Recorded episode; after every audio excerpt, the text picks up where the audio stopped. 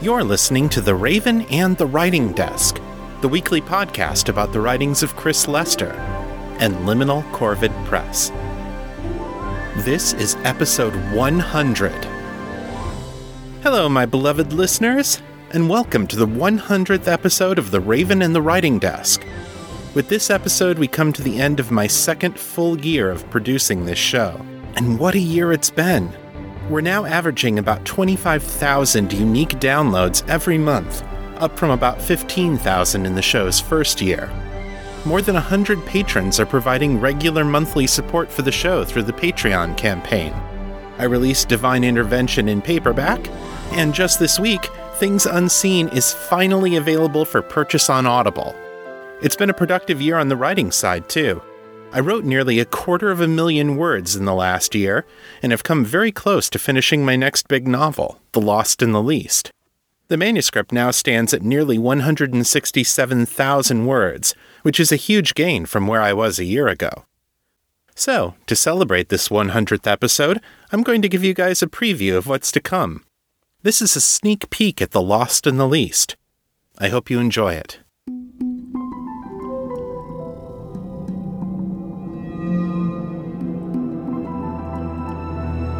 The Lost and the Least, a novel of Metamor City. Written and read by Chris Lester. Chapter 7 Thursday, May 17th. Night was falling over the city when Callie and Will arrived at their destination. It was a fairly small, freestanding building on street level tucked away in the shadows of the massive towers of Valley South Borough. Will had noticed gang tags painted all around the neighborhood as they approached the building, but none covered its walls, nor did Will see any on the sidewalks around it.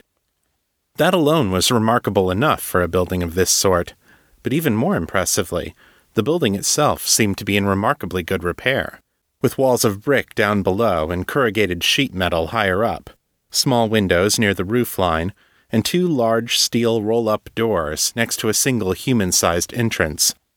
The feeble streetlights on the skyway overhead were drowned out by brilliant mercury vapor lamps at the corners of the building, which cast all its surroundings in faintly eerie, greenish white light.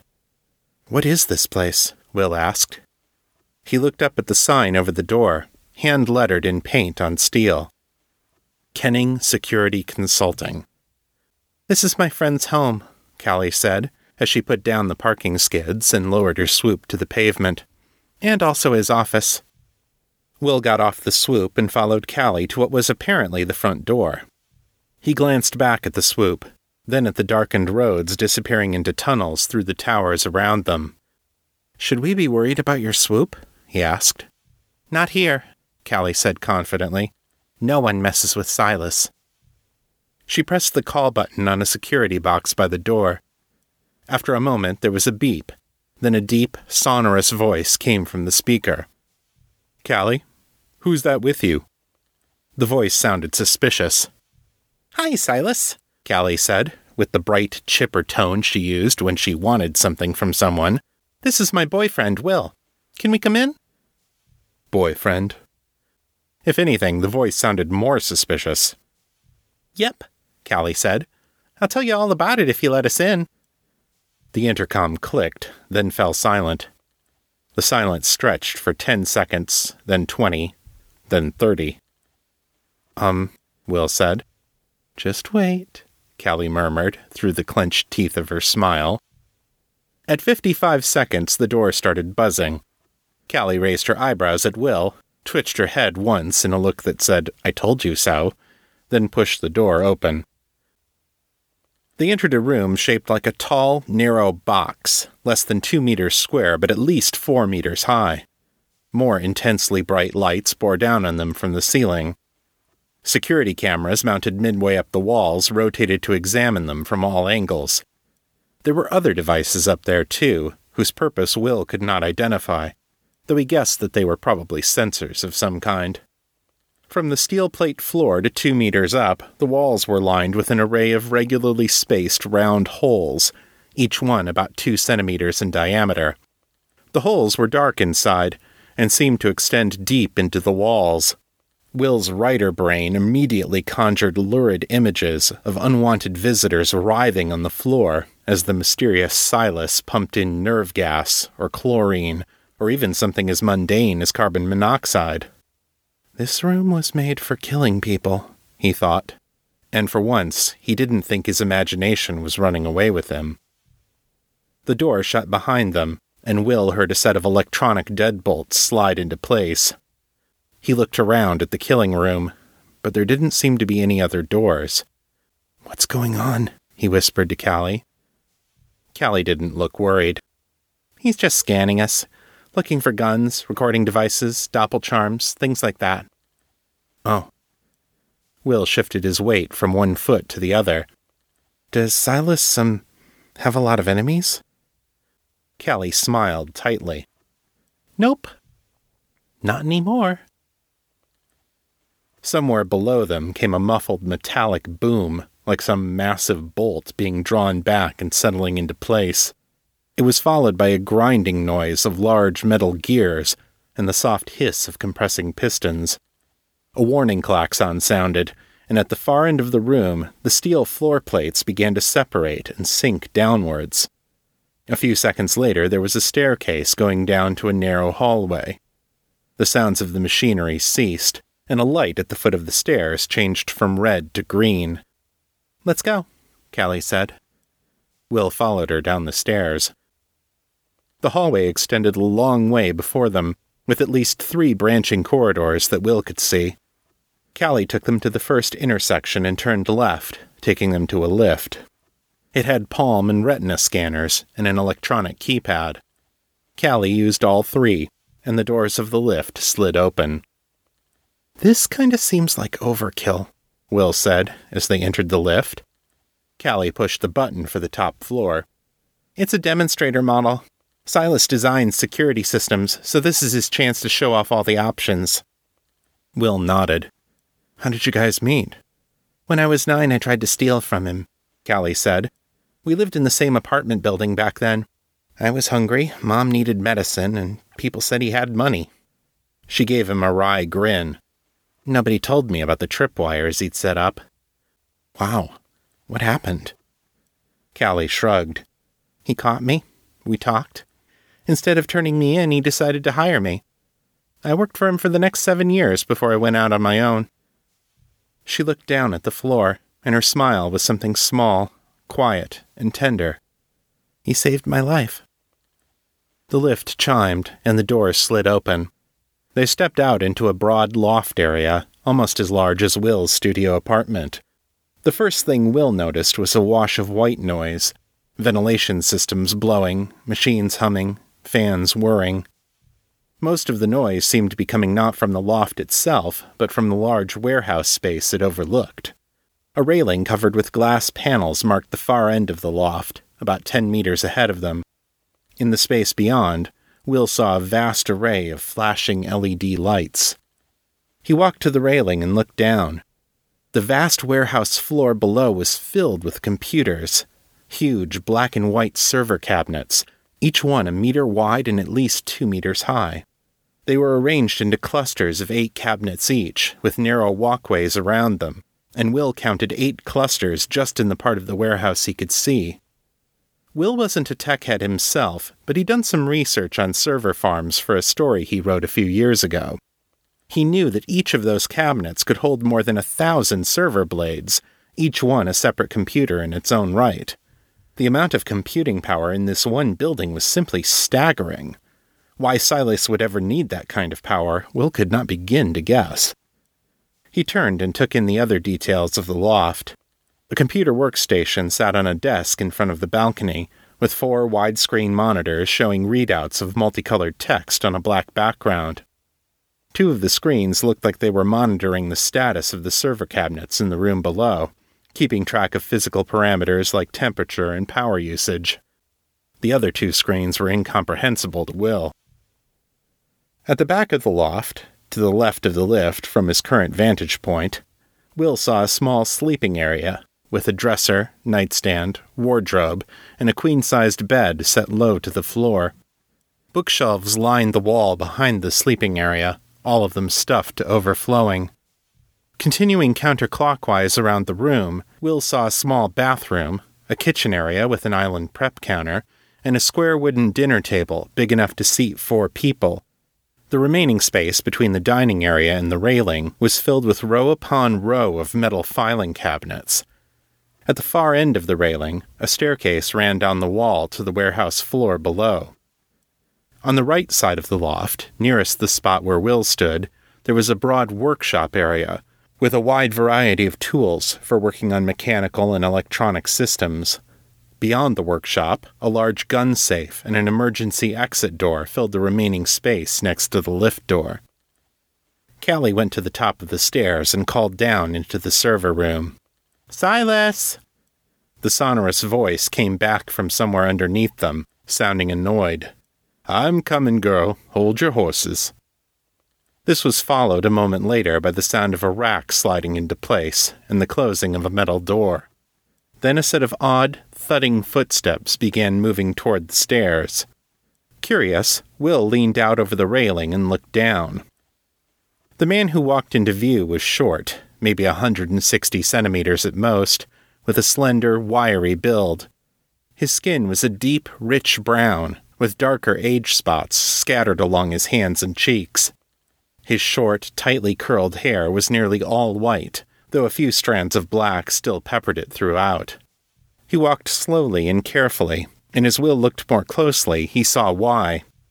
The man's left leg was a bionic replacement chrome plated steel and carbon fiber composite from the knee down. The leg seemed remarkably well articulated, with far more control than a simple prosthesis, but it looked terribly heavy and landed with a loud thud at every step.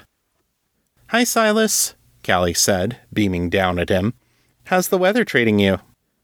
Silas scoffed. Autumn can't get here fast enough. There isn't an air conditioner on the planet that can keep this place comfortable in a Metamor summer.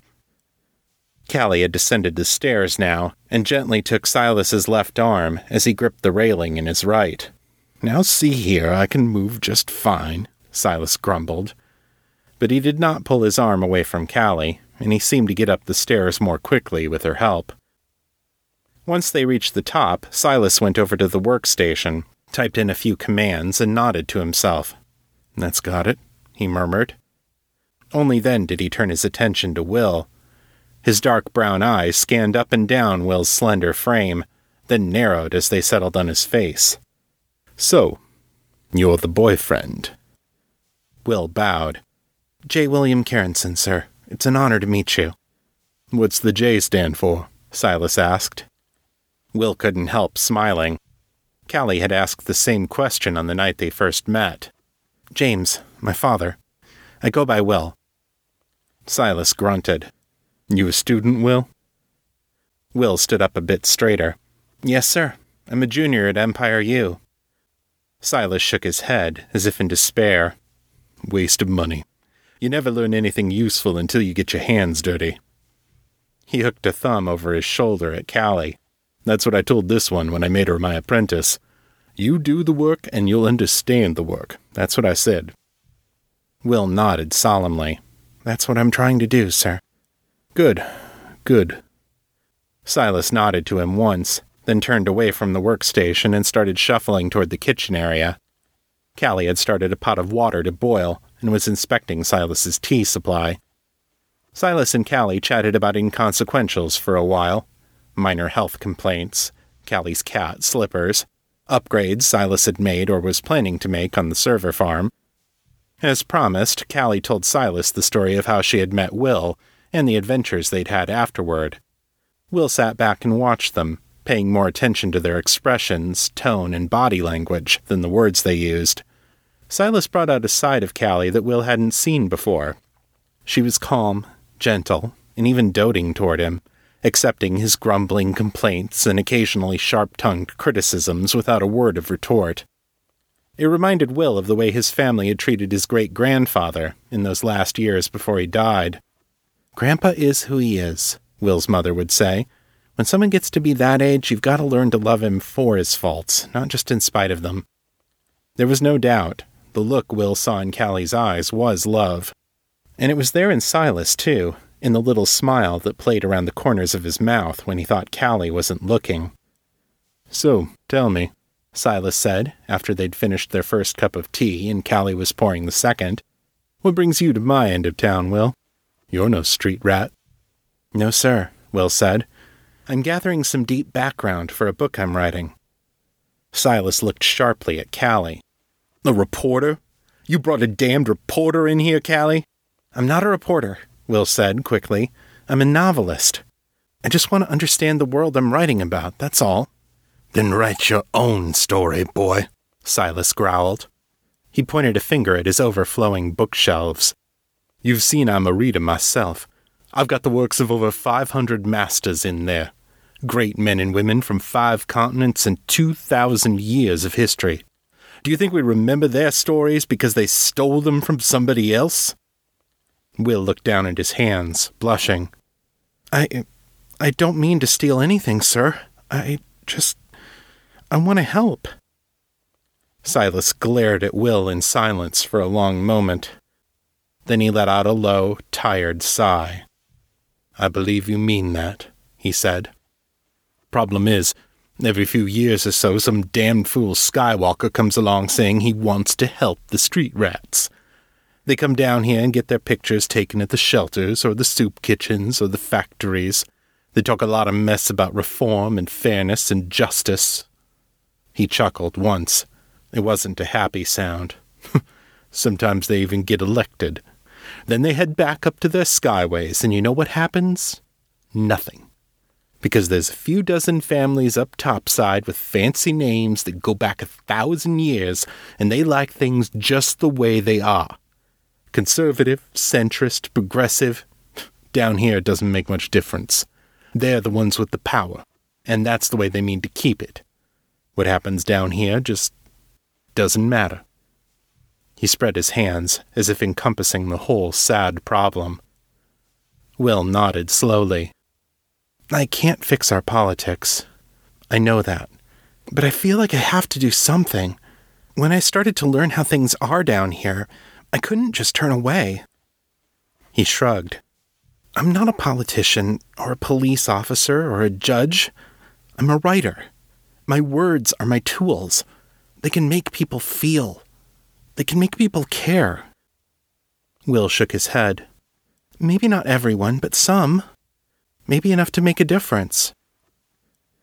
Silas looked at him closely. Will could feel the man weighing him, judging him, measuring him in a thousand ways that Will could only guess at. At last, Silas gave him one slow nod. Then let me offer you some advice, writer, Silas said gravely. Don't leave yourself out of the story. You want to help? Help. Get down here in the dirt. Feed the hungry. Take care of the sick. Comfort the lonely. Not because it'll make for a good story, not because some god tells you to do it, but because they're goddamn sentient beings who are suffering more than anybody should have to. You don't need to be a politician or a cop or a judge to do that. You just need to have a soul. He pointed a finger at Will. You do the work, and you'll understand the work. You want to be the next Jonathan Three Rivers boy? You're going to have to earn it. Will felt tears welling up in his eyes, overwhelmed by the sudden passion in the old man's speech. He wiped at his face and nodded. I understand, sir. Where would you recommend I go to help? Where do they need it the most? Silas tapped his lips for a moment, clearly thinking hard. Let me do a data dive for you. I should be able to find you some places to be of use. He pushed himself to his feet, then made his careful way over to the workstation. Callie reached over and squeezed Will's hand. He turned to look at her, and she smiled. Not her usual wry grin, but a quiet, knowing smile. You did good, she murmured. He likes you. Then her lip twisted up at the corner, and her eyes sparkled with mischief. Don't screw it up. Will sniffed back his tears again and laughed. I'll do my best.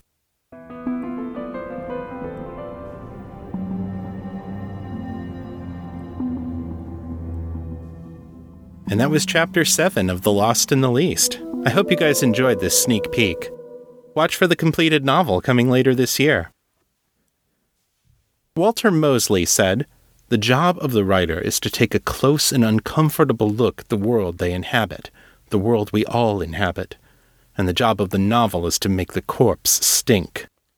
So, put on your nitrile gloves, smear some menthol jelly under your nose, and follow me to the weekly writing report.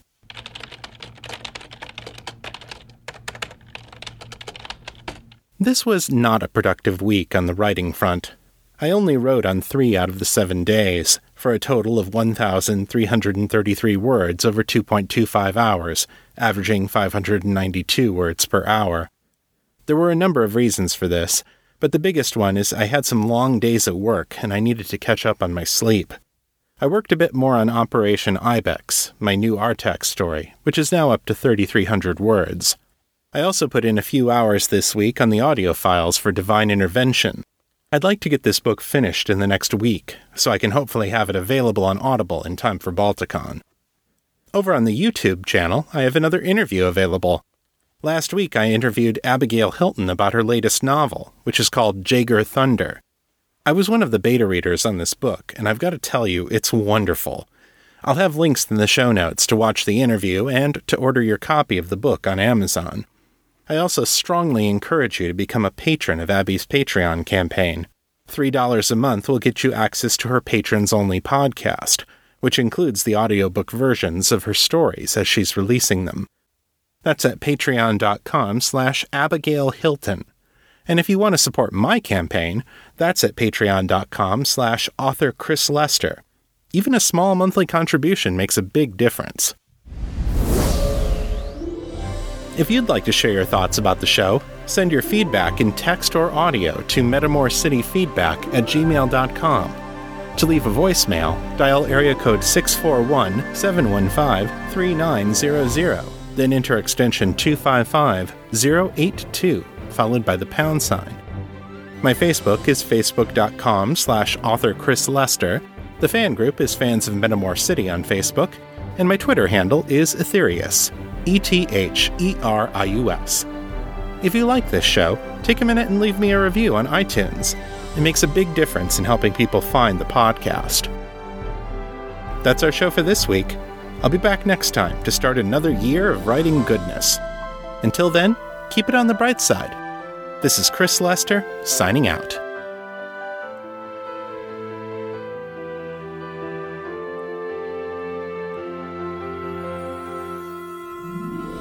The contents of this podcast are copyright 2017 by Chris Lester and Liminal Corvid Press. The show is released under a Creative Commons, Attribution, Non Commercial, no derivatives license, so don't change it, don't sell it, but feel free to share it all you like. For more information about this license, please visit creativecommons.org.